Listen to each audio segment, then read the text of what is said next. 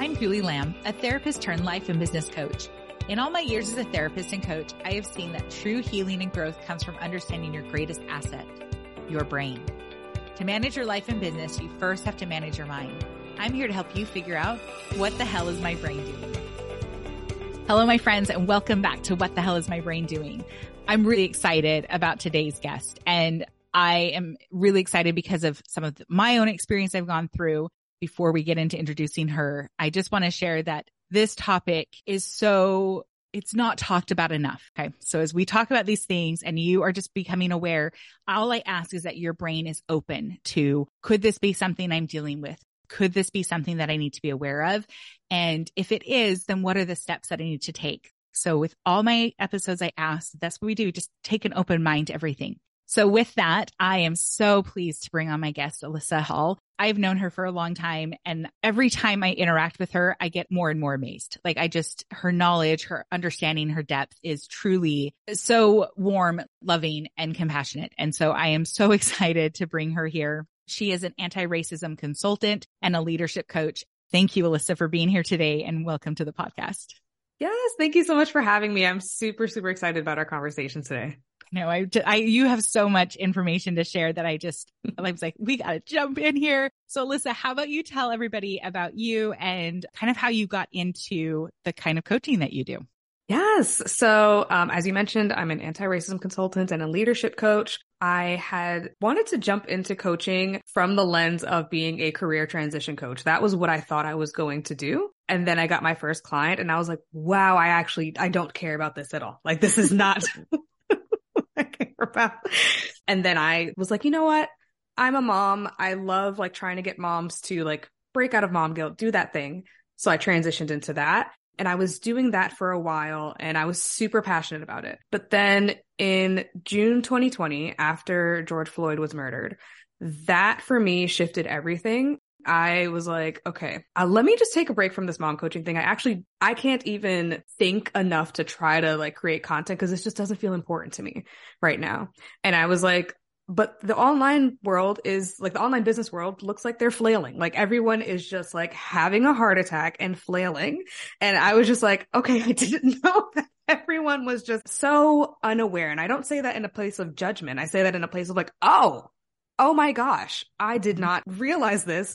Let me help these people out. Let me, and I went on like Facebook live every single day, just like trying to help people through this because it was just alarming to see. And I usually talk about that as like the beginning of me doing this work professionally. But in regards to this work being a present focus in my life, I feel like I have been paying attention to these things since I was maybe about a teenager. And for, since y'all can't see me on, on the podcast, I am a dark skinned black woman. I'm African American and I am Cuban. And so for me, when I started looking at things like inclusivity and equity, I have this one memory of visiting my grandfather in the hospital. He, uh, my Cuban grandfather, and it was in a predominantly Latinx neighborhood. And so the patients were predominantly immigrants, people who didn't speak fluent English, but like the nurses and the doctors were mostly American. This was Columbia Presbyterian. And I remember going to visit him one day and my grandparents spoke English, not a hundred percent like they used to when they were younger, but they, they spoke English. Uh, my mom is fluent. I'm clearly fluent. So when we would go to visit my grandfather, there were never any issues, but I would notice that the, like, you know, the hospital roommate that he had had an extremely different experience. And that person didn't have the family of advocates that I feel like my grandfather had. And instead, he would get such a different experience from the nurses. The nurses would get very frustrated with him because they didn't speak Spanish. He didn't speak English and they would interact with him in a way of just treating him like a child who's not complying. And at the time I had wanted to be a doctor. And I was like, you know what? When I go to college, I'm going to major in Spanish translation. I'm fluent in Spanish, but I'm not like professionally fluent in Spanish. And I was like, I'm going to be the most fluent doctor that works here because these patients deserve that. They don't want to be here. They're not trying to, to be here. They're not trying to be annoying. But that's how they're being treated. And I feel like that was the moment that really opened my eyes to inequity and inclusivity, even though a hospital, they're going to take everyone as long as they got the insurance money to pay for it. Right. That in a blanket statement sounds like inclusivity, mm-hmm. but are they being treated the same? Are they allowed to thrive in the same way that someone who maybe speaks fluent English is able to thrive? Most likely not. So that for me was like my first moment of really paying attention to the world in this way you know, as you talk about that, I just think about my education and social work and how we, mm. we definitely talk about advocating for those that are more disadvantaged and, you know, those that don't have that voice. And I feel like sometimes I, I know this is the wrong word, but like privileged to have had that experience to understand mm-hmm. that not everybody is like me and it's okay to open my eyes and to see what that looks like and even with that education, that knowledge, it's still very different than when you're actually faced with that situation. And I think this whole experience that you talk about, I think is really part of that larger conversation.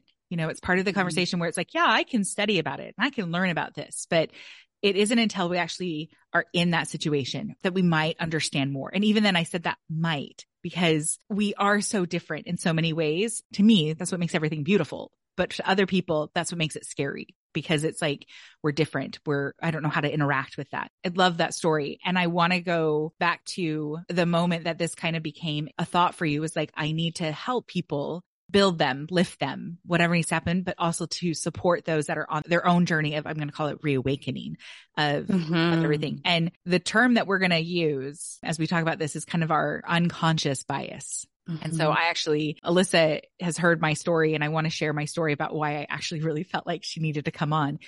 Because just as I mentioned that, you know, I've studied this, I've learned, you know, you help people and you are very open.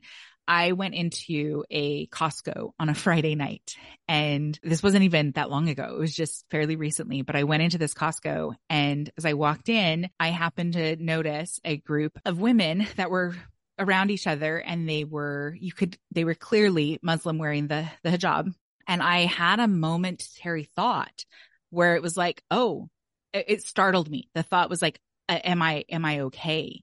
And it was a real, like, for me, almost a jolting experience. And I share this really very vulnerably because I have lots of emotions we're going to talk about through this too. But it got me thinking about the fact that, oh, like, why am I thinking this way? Like what what's happening? Here i am. I'm i love people. We're all inclusive. Like this is great. But my unconscious bias came out in that moment. And so, Alyssa, I would love to know like this unconscious bias. How do we define this? What does this really look like and mean? Yes. And I just, you know, want to applaud you again for sharing your story and using it as like this teachable moment because as we talk about like okay what do we do from here we definitely have to like go back to your story because there's always that thing of like well it's unconscious so i don't know what to do and from your own self-awareness being able to be like, oof, that was a thought that I had. Mm-hmm. Hmm, where did that come from? That is a step that we're not, you know, like trained to do. Yeah. We just have our thoughts in our head and we just, you know, take actions off of those thoughts and call it a day. Yeah. And that's how these things remain unconscious. Yeah. And as you were talking about all of those experiences that you had, you obviously had very conscious things going on that can create mm-hmm. the biases. So let's define for us a little bit what's the difference between like an unconscious bias and I actually want to bring in the word prejudice as well to maybe even mm-hmm. conscious bias. Like walk me through that spectrum of thought processes. So I think what is also just important to to highlight too when we think about unconscious bias, a lot of times it's in the context of what we're talking about now, like a negative thought that we have about a person or not even a thought because it's just a negative way that our brain is thinking about a thing that's causing us to behave in a way. But yeah. there's also biases on the positive end. And I want to just like say that too. Like, I'm not saying good, bad. Like, oh, this, bi- this type of bias is good. This type of bias is bad. I'm talking about the way that we're perceiving the thing that we're mm-hmm. thinking about is in a positive light or yeah. a negative light. So, for example, one type of bias, I think it's called, um, affinity bias And that is when we tend to feel comfort, safety, or connection with something or someone that relates to us in some type of way. Whether it be like, oh, this person went to the same university that I did. Therefore, I feel some type of connection or trust with that person. Right. Or yeah. this person looks like my auntie. So therefore I default feel some type of connection or trust towards this person. Right. And I think the type of bias that we're really talking about today that is usually the forefront of the conversation is more of like a confirmation bias. And mm. that is when we have this, I, I always call it like a seed. Like a seed has been planted and we don't really know that the seed has been planted. We may not even know that it's there, mm-hmm. right? But then we see experiences in the world that give weight to that seed, that give evidence to that seed, and then therefore causes us to see people in a different light or assume something about a group of people. And a lot of times when you're talking about like prejudice, right? It's about a negative and most of the time, like not based in actual heavy fact, thought or view about a particular group of people. So I feel like that was like a whole bunch. So I'll yeah. pause there. no, it's so true. And I really appreciate that you talked about how biases are both positive and negative because mm-hmm. we hear the word bias and we think, oh, that must be negative. But just as you mentioned, if you are more comfortable, the affinity bias, if I'm more comfortable with somebody of the same religion, race, mm-hmm. economic standard, like it doesn't matter. That means that I might trust that. Those aren't necessarily negative. When it becomes negative is just as you said, we have the experience and then we continue to build on it. And so then we mm-hmm. take a positive or negative experience and do the same thing. And the more that I build upon it, then the more that I basically become prejudiced. And I think it's good to also look and say sometimes prejudice is the same thing. It's good mm-hmm. and bad. Mm-hmm. Like just because I may like a particular food and I am like prejudiced against other foods, it doesn't mean that that's a bad thing. But it's mm-hmm. when I, it's what I do with that prejudice that I always think is really important, that part of the conversation.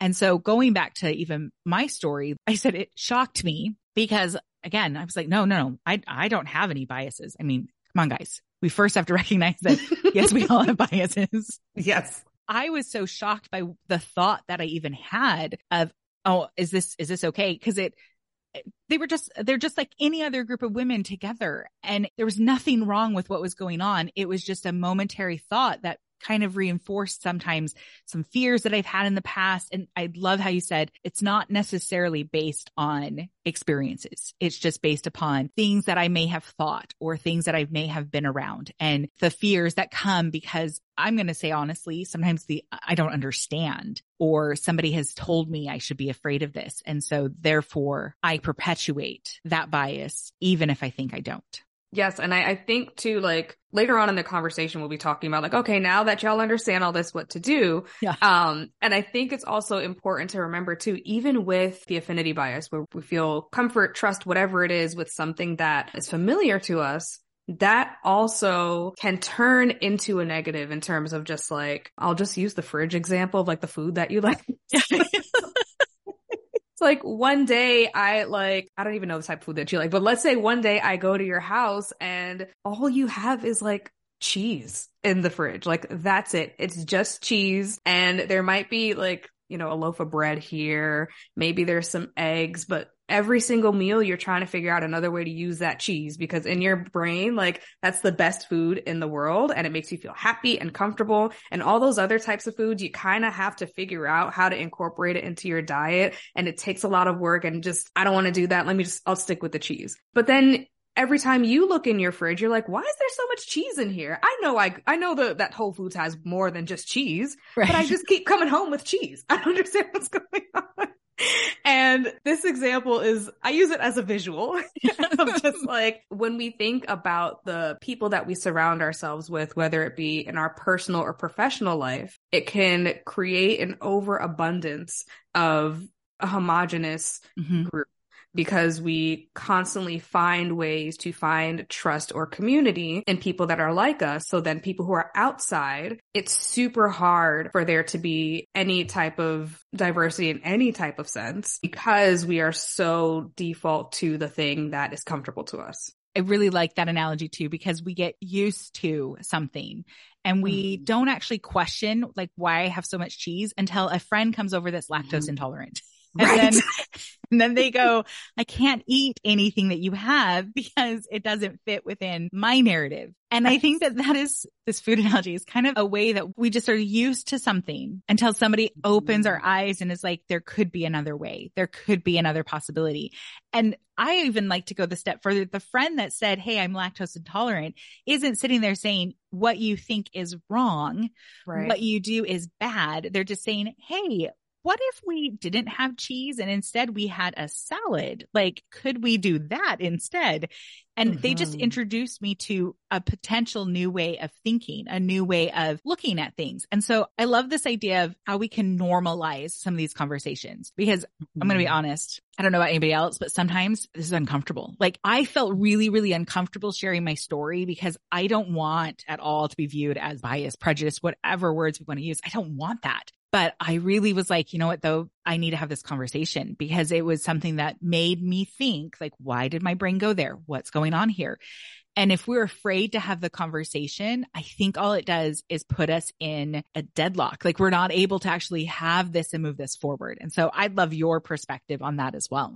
I call that little thing like the shame guilt spiral. And it's usually triggered by an event. So let's say a thing happens either in your personal life, in the world, whatever. And then you're reminded of whether it be your bias or you're maybe reminded of something that's important to you that you may not be acting on, whatever it is that then triggers shame. Mm-hmm. Then you're like, oh my gosh, I'm a terrible person because that's what you're making that mean. Then yeah. that triggers guilt. Then for some people, they end up doing the absolute most to try to remove this label that they've put on themselves, mm-hmm. to try to prove to themselves and maybe to other people that they're not a bad person, that they're not whatever it is that they've told themselves. But when we're overextending ourselves, what then happens? We then burn out, mm-hmm. right? Don't know about y'all, but when I burn out, that thing goes to the side and I'm just like, it's too painful and uncomfortable to even look at this thing, no matter how important it is for me. Mm-hmm. And then it just sits there on the back burner until another event triggers the thought or triggers the thing that's important. And we go through the entire cycle all over again you know, for all of you though that are familiar with this, we've talked about this before in different ways, whether it's our cognitive dissonance when we've got an idea that suddenly conflicts with how we act, whether it's a mm-hmm. belief that we suddenly want to change and how the old things are going to come up all the time. And I had somebody ask me, they're like, well, will I ever be done like changing? and I was like, I wish I could say, yes, absolutely. On this day, you will be done and you will be like the best version, but it just doesn't work that way because of just like you talked about how we, we go along and we feel like we're doing good and something else is going to come along. And then we deal with that for a mm-hmm. little bit. And then this thing will come back up again. And we may be okay for a while and then it comes up and it's worth the conversation to be able to say, okay, wait a minute here. I had this feeling. I had this thought. And then to pause and say, now what do I want to do with it? And I think the pausing is what's not done. Too often mm-hmm. it is that mm-hmm. gut reaction that move forward. And I tell everybody, I don't like to get very political, but I'm going to get political here for a moment this is a problem we see everywhere. Mm-hmm. And I told Alyssa part of the reason too I wanted to bring her on is because I feel helpless in what can I do? Because I am passionate about helping people. I am passionate about people feeling like their voice is heard. This is something I really strive to do. And so because I feel like sometimes I'm powerless, it's very easy to then hear these stories where people truly are powerless. Like I will admit, like I'm not. I have more power than I think I do. But when I hear about people that truly don't have the power and have truly been hurt because of the negative biases, this is when I say the conversation needs to be had. We have to talk about it because kids should not be hurt. Those that are mm-hmm. not like me should not be hurt. Like that needs to end. I love just trying to normalize this conversation because what I described is really just a, a cycle And it's a cycle that if we are really conscious of it and we are proactive about it, we can break that cycle and continue to take action in a way that actually feels good, but we can break this constant shame, guilt. Oh, I'm a terrible person. Oh my God, this is overwhelming. Shame, guilt. Oh my God. Like we don't have to keep going through that. And a lot of it is really removing that shame and guilt from the equation. Yeah. Once we normalize like this is pretty normal based off of just the world that we live in today, yeah. right? Like we have to acknowledge that the seed was planted somewhere. We didn't go inside our brain and like firmly plant the seed ourselves and go, ha, I did, I did, I did something today. I, I, did a thing. yes. Like, no, that seed is planted through whether it be a f- actual conversation with somebody, whether it be through something that we've seen. And then the way that that plant grows is through things that almost confirm that seed's thought. Mm-hmm. And if we neutralize it from that way, then we can take action from a more empowered place instead of just this, let me not feel terrible anymore kind of place. Yeah. And I really love this idea that if we take away the shame and guilt and we're able to just say, you know what? This is how I may have thought before and I'm ready to mm-hmm. change it. I'm ready to acknowledge that maybe there's a better way of thinking. Maybe there's a better way of doing things. Like maybe there is a different way. And I would love to know, like, when I get to that point, what should I do? Like, what are some things that would be very helpful for somebody along that journey? I think there are like one of the major important steps is to understand that this particular bias, confirmation bias, is based off of like evidence confirming that thought that we have. And so if we are going to try to believe something else and no longer give that thought weight, it's about doing the exact opposite at first, right? At first, we need to say, like the example that I use a lot with my clients is like fat phobia. This core seed that we've been implanted with fat equals bad that equals terrible, all the terrible things, right? Yeah. And if we are going to not believe that anymore, we have to acknowledge that we need to be active in that. So for my own internal like journey, it was like, how do I feel comfortable with myself? How do I just love the way that I naturally look? And it was about not associating fat with ugly. And I don't think that about anyone else, but I sure as hell think that about myself. And so I had to then spin that and say, well, well, where are the examples of my version of what fat looks like? And my version of fat means the fat girl wearing the crop tops and the cleavage and the short shorts and the bodycon dresses. That's my style how can I see that and see it in a way of just like, oh my gosh, she looks really, really good. Yeah. Where do I get that evidence? And I had to like, I did a complete overhaul of just who I was looking at on social media and being super intentional with who I was looking at and finding like all these different ranges of body types that are all my style yeah. so that I can see myself in it and instead make it so that, oh, that thought that I had of fat equating to ugly, there's actually now mountains of evidence that that thing is wrong. And now that's no longer a core thought for myself. Yeah. Does that make Absolutely. sense? And we've talked about these thought errors that we have where we put it on a blanket on everybody. Everybody must be this mm-hmm. way, this all or nothing type of thinking. And the minute that you can just do that one thing, be like, okay, I'm going to take this one thought and I'm going to say, okay, wait a minute here. What do I actually really want to think about it? And what evidence can I find out there that would support it? So I think that's one of the first things is all of us have to say, okay, I'm going to take this thought out. And I'm actually going to go back to this experience I had. And, you know, I had this thought and it came out and I was like, oh, I, I don't actually want to think this. Like, I don't want to feel this fear, basically. I don't want to feel that. Now, how I felt, hey, that's, it was fine. It's not a problem because I didn't do anything. And I think that's key. I didn't do anything. So instead, I'm going to go back and I'm going to say, okay, I got this thought. And then I'm going to say, okay, what confirmation do I have that this actually really isn't a problem? And so that's when I go into all religions. They're all different. They all have different thoughts. Okay. Is that a problem? Well, it might be, not be, you know, then I have to go further there. But we're going to say for this instance, like, no, it's actually not. And then I'm going to say, what interactions have I had with other people that are Muslims? And I actually have had the fortune of going to Egypt, which is a Muslim country and being around a lot of some wonderful people that confirm to me that actually there's a lot of really good people. And I can look at that and say, now I have some confirmation that this is actually good, right? And I can look mm. at that.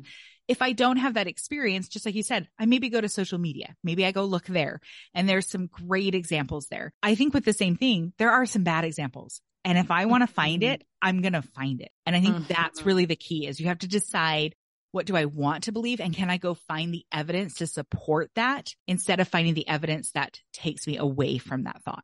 Yes, yes. And then I think too, this is where I see like a lot of people getting tripped up. It's this understanding of we don't exist in a silo. I can sit here and change the thoughts in my brain all day long. But then I have to remember that those same pieces of evidence that fueled that original thought, those same pieces of evidence still exist in the world, right? So thinking about like the, the fat phobia example, right now I am a size extra large. And if I like go online and I see these cute little boutiques and I see that they only have small, medium, large, that then triggers the thought again for me of just like, you see, mm-hmm. that is bad. I am bad.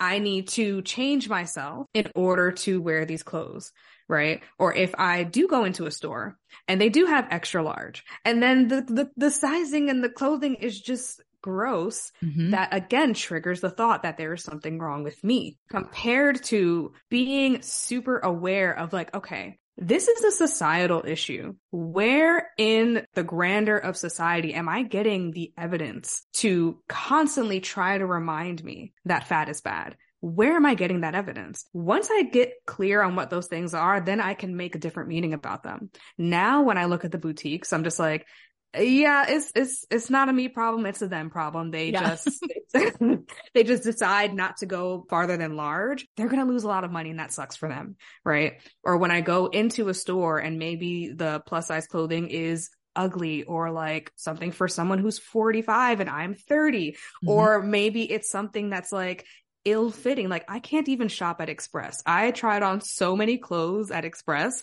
and I was just like, this is not a me problem. Yeah. Clearly, this is a them problem. And yeah. when I'm able to reframe all the triggers that the world has placed for me, mm. that is when I'm going to be able to more powerfully stand in that because at the end of the day, those triggers are there to reinforce those thoughts. But if mm. I just stay in my own head, I'm not going to notice when those triggers are pushing that button for me. I love this. This is why I really hate toxic positivity that goes around mm-hmm. because I don't care. I've said this before. You can tell me to think positive all you want. but the fact still remains that I have about 80% of my thoughts are negative. That mm-hmm. is actually what's going on in my brain. And so if I'm always focused there, I will find it. If I can reframe things to say, okay, wait, well, if I wanted to think differently or just believe that, and I say this to a lot of my clients, that sounds like a them problem and not a me problem, right? Yes. it's you problem, not me problem. And I think that that's where you have to look at this and say, this isn't a divisive thing. This isn't me being like, okay, that's a them that is more of a, I'm not even going to listen. I think it's more of a, oh, as a whole, society's going to tell me this. And that sounds like that's a society thing. It's not a personal thing. And I think that's the key we want to look at is it's not a, I'm blocking whole like people themselves. I'm saying society as a whole has this thought and it's a problem. Mm-hmm. And I mm-hmm. don't want that problem. I want a different problem. I want a different thought. something else. Those thoughts are still going to be there. The biases are still going to be there. It's just what I choose to do with it moving forward. Exactly. That's really the, the major thing is understanding that however long that we've been on this planet, we've been getting the messaging for all of these core things because that's the way that our society is currently structured, right? It's currently structured for classism and fat phobia and sexism and racism. All of these things are just within the fabric of our society and have created the norms that we see all the time. So it's wild of us to feel like, okay, I'm just going to think something different today by myself. And it's just like, how long have you been here? Throughout that entire time that you've been here, you've been told and given evidence to believe and think something else. Mm-hmm. So it's mm-hmm. going to take real active, continuous work to be able to restructure that. Like even just my own journey, I think this has been like a five year journey where I can finally look in the mirror and be like, oh, wow, I look cute. Like yeah. completely with nothing on. I can tell myself that I look good. And that took five years. Yeah. Like it's not an overnight thing. No, it's true because just even like you go with this fat phobia and you've got all the reinforcers that come out, you know, not just even mm. the thoughts out there, but you'll have people of authority mm. telling you that this is what you need to believe. And I always like people to, I call this your boardroom sometimes in your head of where is this coming from? Like, who do you hear more often telling you this? But sometimes these authority figures aren't just like something my parents may have taught me. Sometimes it's things that my friend has said, a religious leader. It's sometimes mm-hmm. even what I'm hearing on the news or what I'm hearing around somebody else. So there's a lot of voices out there and we're not schizophrenic, but we've got lots of voices out there telling us all the things we should believe, we should do, we should, you know, whatever. And so sometimes it's really hard to say, okay, wait, how do I listen to me? And then how do I listen to a one trusted authority? Or how do I find the person that isn't doesn't view fat phobia is instead very open to, mm-hmm. you know what? This is your body. This is not a problem. Like we can work with all of that. And mm-hmm. those are the people you want to start finding is those that are like, you know what? This is, of course, this is how the world might view it, but it's not a problem let's instead look at and say, how do we make sure that you feel safe, okay, and fine in what you're feeling at that moment? Exactly. And it's really that conscious decision making on your own of just saying like, okay, I'm aware that this is like the framework that we have all been taught to run off of. Mm-hmm. And it could be the person with the most credentials or it can even be the person that you have the most trust in in your life. Right. Yeah and understanding that the core of where they've been taught to like jump their thoughts from. So how do we then find a different trusted expert or a different trusted friend or whatever it is about this particular topic mm-hmm. so that we can move through this in a lot more of a healthy way, like a mentally healthy way yeah. than what we are defaulted to move through the world in. And it's about making sure that that person has the blend of awareness and how that awareness fits in with their role, whether it being your friend, whether it being your doctor, whether it be whatever it is. That's that really important thing. And I think that we're going to talk about some boundaries as you first decide this, because I think this is really kind of important because I'm going to call sometimes these moving from this unconscious to conscious is it's emotionally sometimes a little hard and it's emotionally fragile and it's emotionally kind of exposed wound basically. Because just like you said, it's so easy to go to the guilt and shame because sometimes we look back and say, I can't believe I thought that. I can't believe that I did that for so long. And I may have had the best of intentions, but I still did it. And so as we start to move through this and we recognize, we choose what we want to now focus on and we find those that are like, yeah, I can see all that. As you do that, you're going to have people in your life come up and say, actually, that's not true. Or actually, you should just go back to believing what you wanted in the past. Sometimes that person is you yourself mm-hmm. because it's like, well, it's easier to put my head in the sand, for instance, and just pretend that there isn't a problem. And so as you start to do that, I want to give one boundary I think is very, very critical. And then I'm going to ask Alyssa to give some more as well. But one boundary that I think is really, really important is to recognize that it is a fragile conversation and to know your own limit. So when you are mm. talking to somebody and you can feel the emotions start to get up and you're just like, I suddenly don't know if I want to attack them or if I want to agree with them or I just don't know anymore, but it feels unhinged. Is the best way to describe it. Be willing to say, I can't. We have to end this conversation. Like, I love you, but this conversation, we're going to just put it on the back burner. We're not going to talk about it right now. I always give the example, you're not supposed to talk about religion and politics at the dining room mm-hmm. table. And so the same idea, perhaps this is a topic that you're like, you know what? I can see that we are not going to be able to talk about this rationally or in a good way and I'm feeling not safe in this conversation. So let's table this. Let's just put this aside. We can talk about this later and just be willing to say my limit is I can't because it's exposing that wound a little bit too much. And I need to take a step back and regroup, rethink, whatever, just like you do so that we don't ruin a relationship over over changing and the desire for better. And I really appreciate you actually bringing that up because that's something that I feel like I have clients that are on, some of them are in, in the middle of, of this, but usually when they first come to me, they're on two sides of the spectrum. Either this is something that's important to me and I want to make sure that I have these conversations. I just don't feel comfortable doing that. It makes me very nervous. It makes me very uncomfortable. That's mm-hmm. one side. And a lot of times I'll have the other side. It's like, I'm coming guns a blazing. I'm ready for this conversation. And I'm like, I'm happy for you, but also remember your limitations. If yeah. you are coming into a conversation or even continuing a conversation from that energetic level, the person that you're talking to, that you're trying to change, that you're trying to have them see things from a different perspective, if you are coming from a level 10 energy, they can't hear your words. Yeah. They can only hear your level 10 energy. And so, regardless of what side of the spectrum that you're on or whether you're in between, the most important thing is lo- knowing your own limitations, especially as it may be something that relates to you right? So I have a lot more. Actually, I'm a bad example because I do this work for a living. But let's say my friend who is white has a lot more mental stamina to fight for verbally anti blackness mm-hmm. than my friend who's black because it is a personal thing relating to them and they are really talking about the will to live in their existence in a just calm way me with fat phobia, I cannot have no conversations with people yeah. about that that are trying to argue with me about it. Why? Because that's about me. I'm talking about me. And so not feeling this sense of guilt if the conversation has to do with you personally and you can't change this person, you can't do all of these different things, understand that you need to give yourself grace as well.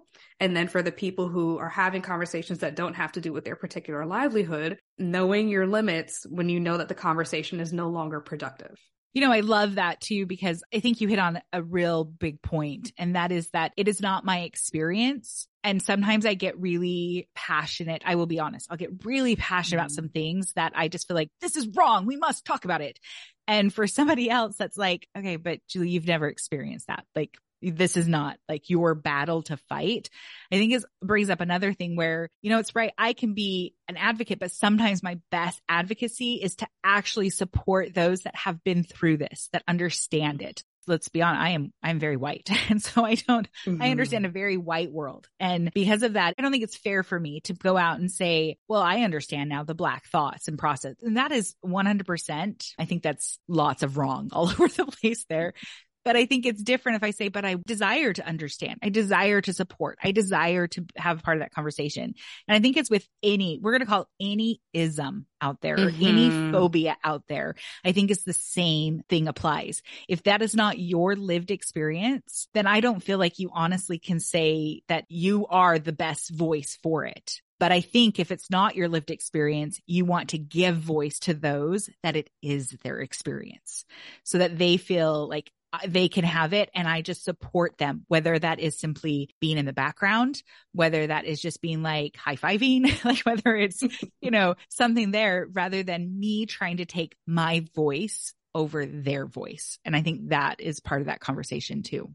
I think that is a really important point, And I think it's also important to remember like what the context is because I hear that a lot too. Just like, I don't want my voice to be louder than someone else's voice. And I didn't even experience the thing like where, like, yeah. why?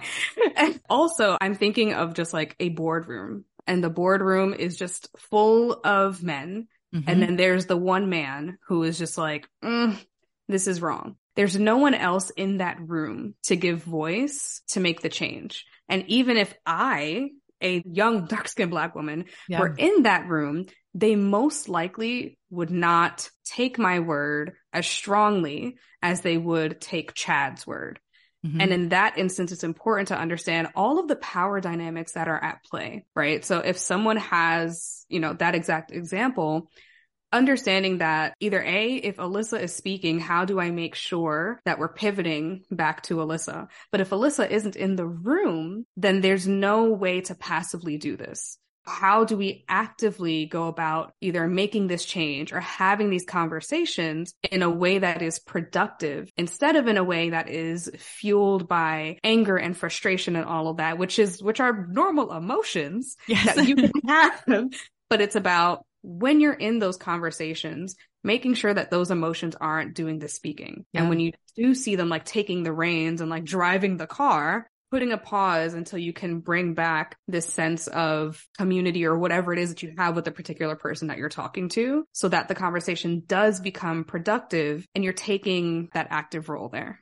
I think this is a very important part of that conversation that you, that's something that you do, especially is that you help to advocate for essentially that boardroom of all of these men to go in there to mm-hmm. say, how do I empower these board men these, these bored, they are really bored. But anyway, how do I empower these men essentially for some of these things that can be considered problems that in, within their own organization without always having to bring in somebody that understands and goes through that. You know, you mentioned mm-hmm. this, this boardroom and it has these men in there. Then you just think, well, if you had one woman, would that actually even help? Mm-hmm. And then you add race to that. And then you add any sort of diversity and it becomes a, well, how do I actually start with the original and bring it to the mm-hmm. forefront? And our conversation has really been about noticing our own thoughts and noticing what we want to do. But then the global perspective is really then how do I enact change? Like how do I do that mm-hmm. within the organizations I work in? How do I do that if in my own business? Like how do I do that realistically speaking in my own community? Like how do I then mm-hmm. take that and become a leader and an advocate as I am moving from my own unconscious bias to now my conscious awareness and my conscious thought process? That was a lot of information, but I'd love to know kind of your thought process through that. Like that is what you obviously take your clients through. Going back to your example, that's that first step of being able to be self-aware in that moment, that being able to watch your thoughts. Mm-hmm. right? As you are in situations, as you're in interactions, as you're watching things, all of that. And also being very, very honest with yourself about the things that you have not worked through, right? For a lot of us, we may not have worked through any of these isms, even though we desperately want to feel like we have because we just have that one thought of, I know that's not bad, right? But all of these isms show up in so many different ways. So like I think about my own personal story of the two isms that were most prominent in my household were fat phobia and anti-blackness. Both of those are things that were just weaved into the fabric of how I was brought up in my particular household, not even just talking about society.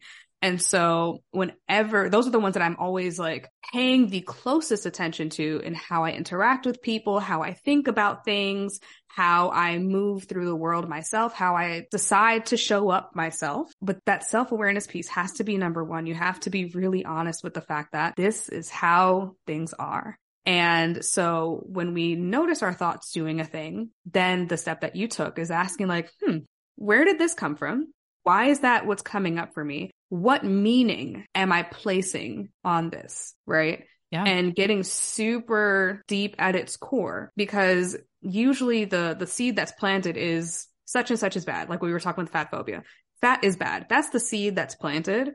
But when I sit here and I go to the store and I try on clothing that is supposedly my size and it just does not look right, the thought that I'm thinking is not fat is bad. The association that I'm making in that moment is fat is ugly because look, I'm trying on the clothes that fit me, that are my size. I've put them on and I look crazy. it's just like, so that triggers that thought. And that's the core thought that I have to acknowledge and process. So that's like the first core thing. It's this huge self awareness journey that you're only able to allow yourself to go through when you've started to remove that shame and that guilt. I think that that is the big part of it. The guilt mm-hmm. and shame is what really needs to be addressed with a lot of this so that you can move forward for yourself, move forward for those that you're around and then create these conversations, this open dialogue, this willingness to be, to be wrong. And I think that's mm-hmm. part of it as well is being willing to be wrong. And I think too often we're not willing to be wrong. We're willing to stick to those biases.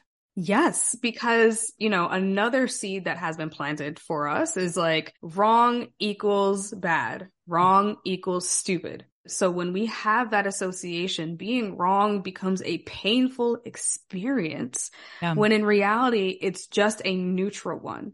But from the time that we were school age all the way through adulthood, through our working life, being wrong about something is associated with meaning something about our character. Mm-hmm. And until we break that apart, that's also going to be something that's very hard for us to come to terms with if anybody could take anything from this conversation, there's so many really, really good things that we can take from this. but I think one of the things is that we want to know that our unconscious bias, perhaps it has been wrong, but it's not a bad thing.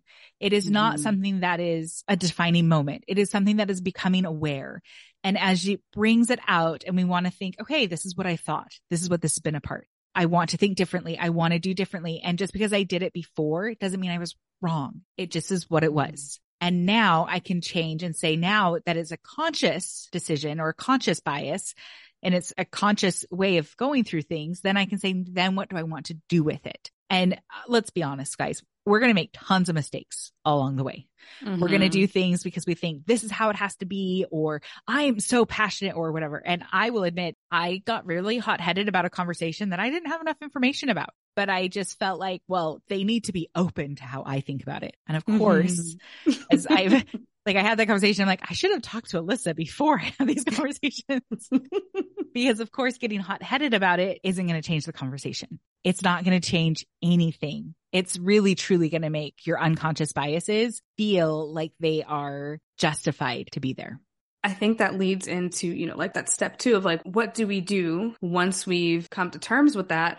And to be very, very like honest, like to share a little secret, I actually despise doing unconscious bias trainings, like performing them because that's typically where the conversation ends. And honestly, like, look at how, I don't even know how long this podcast has been so far, but like, if someone is, and this is what corporations do all the time, like they bring me on for a one hour training, a one hour conversation. Let's talk about unconscious bias. That is really just about a self awareness journey, but it's not about changing anything. Mm-hmm. And so when we're talking about how do we actually do something different, that's the actual piece. We have to start with our brain, mm-hmm. but then we have to shift that into action. And I want to remind everyone, you know, we started talking about this conversation, talking about confirmation bias, talking about the triggers that we get every single day to remind us that that thought is true. And so reversing that back on ourselves, we have to really be honest about the impact, the influence, the power that we possess in our everyday lives or in our professional lives and what we may be doing to reinforce these thoughts and these biases. That is going to be the biggest biggest shift. And that's also going to be another uncomfortable journey because as I mentioned, all of these isms are weaved into the fabric of our society. So whether it be like the best way to build a business is through this blueprint that is tried and true. And we have all these case studies and this is actually successful. It can be successful all at once, but it can also still be reinforcing classism. It can still be reinforcing racism. It can still be reinforcing all of these different things. Whoever it is that's telling all these boutique owners to just stop at size large, like that is a thing that is quote unquote successful. Yeah, they're making money, mm-hmm. but it's still reinforcing fat phobia. Yeah. And until that person decides to make a different decision or to look at things in a different way, it can even be hiring right? Like what are we holding as huge weights in terms of the ideal employee and how much of that is based on all of these isms mm-hmm. and how much of it is based on how good this person actually is at this particular job that we need them to do. I don't understand why a college degree is required to be a receptionist. Those two actually don't correlate in the function of the job but these are the tried and true norms and structures that we continue to follow that reinforces all of these isms. And so what we have to do is acknowledge what those are and make the uncomfortable change to then still do the things that we need to do. We still need to hire people. I'm not saying we're not going to hire them. I'm saying we're going to hire them in a way that is more equitable and mm-hmm. more inclusive without all of these norms. I think that's such a great way. This whole episode really has been just about that self awareness been about I'm aware and these are the things, these are some actionable things that we can do actionable things that can help and just being aware just that isn't enough. It is where do we take that next step? What do we do there? And so I'm hoping that everybody that hears this says, okay, I've got some work to do and we've given you some very tangible things. And if you are in a corporate environment or if you are even on your own journey trying to say, how do I make this a better place? How do I do this work in such a way that makes me aware, makes me move this conversation along even further? Then Alyssa, how would they come and work with you and how would they start that conversation? That is obviously always like going on my website, going through email, but understanding what the work actually is. I feel like that's the little caveat that I want to just like drop for everyone. Um, whether it be entrepreneurs who are like, Hey, can we do one session? Girl, please, we're not going to get anything done. yeah. no change can be made. No overarching change as big as this can be made in 60 minutes. Yeah. There's no way to say, let's overhaul all the norms of how you have been structuring your business in 60 minutes and also work through all the things that are in your brain. There is absolutely no way. Yeah. It is a process, just like any type of learning or unlearning journey. And that's what this is. Same thing when it comes to larger corporations and businesses. The whole one singular unconscious bias training will see you next year. That doesn't work. I feel like the sexual harassment training is like the perfect example of that. Yeah. Every job does that every single year. No one is there. There's nothing changing in regards to how women are being treated at work. All of these things require series of workshops, internal training and coaching and consulting. So just know that this is work that lights me up and I love to do. And if it's something that you are thinking about too, understand that we're going to be on a journey. It's going to mm-hmm. be a great journey. It's going to be a fun journey. It's going to be a hard journey, but it's a journey. And as long as you come in with that awareness, we can do all the things and make all the changes that you would like to make. I love it because I think sometimes we think, oh, just one thing and then I'll be better. Mm-hmm. But as our brain shows us, you can't just pick one thing and then just suddenly it's all better. There are caveats. There's different ways of thinking. It is a journey through all the experiences that we want to have. And this has been to me just the tip of the iceberg of just that awareness. And if I could have Alyssa talk to you guys all the time, you know, you could go on this journey as well. but I know that she's got so much experience and she's got a wonderful container that can help with that. But I do want to stress for everybody. This is the start of the conversation. Let's start it. Let's get it going. Keep talking. Don't be afraid to talk about it because the more we can talk about it, the more we can normalize some of these things, the more progress we can actually see our brain's the same. We want to normalize. We want to take that journey so that we can make the change and have the outcomes that we truly want to see. Exactly. Oh my gosh. I, I've loved this. This is so good. So great. So thank you everybody. And thank you, Alyssa, for being here today. I hope that you will take what you need from this on your own self-awareness journey. And until next time, this is Julie Lamb with What the Hell is My Brain Doing? If you love today's show, I would love for you to take a minute and give a five star rating and a review. Subscribe and share with those that you know would love to learn more about managing their brains. If you're ready to join me, I want to invite you to coach with me where we uncover more about your brain so that you can have the life and business you dream about. Manage your brain is more than just a thought. It is a possibility. Go to www.julielambcoaching.com to learn more.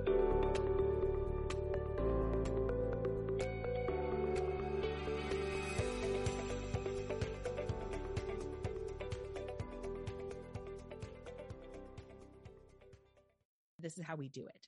Stick with it. See you soon. Have a great day.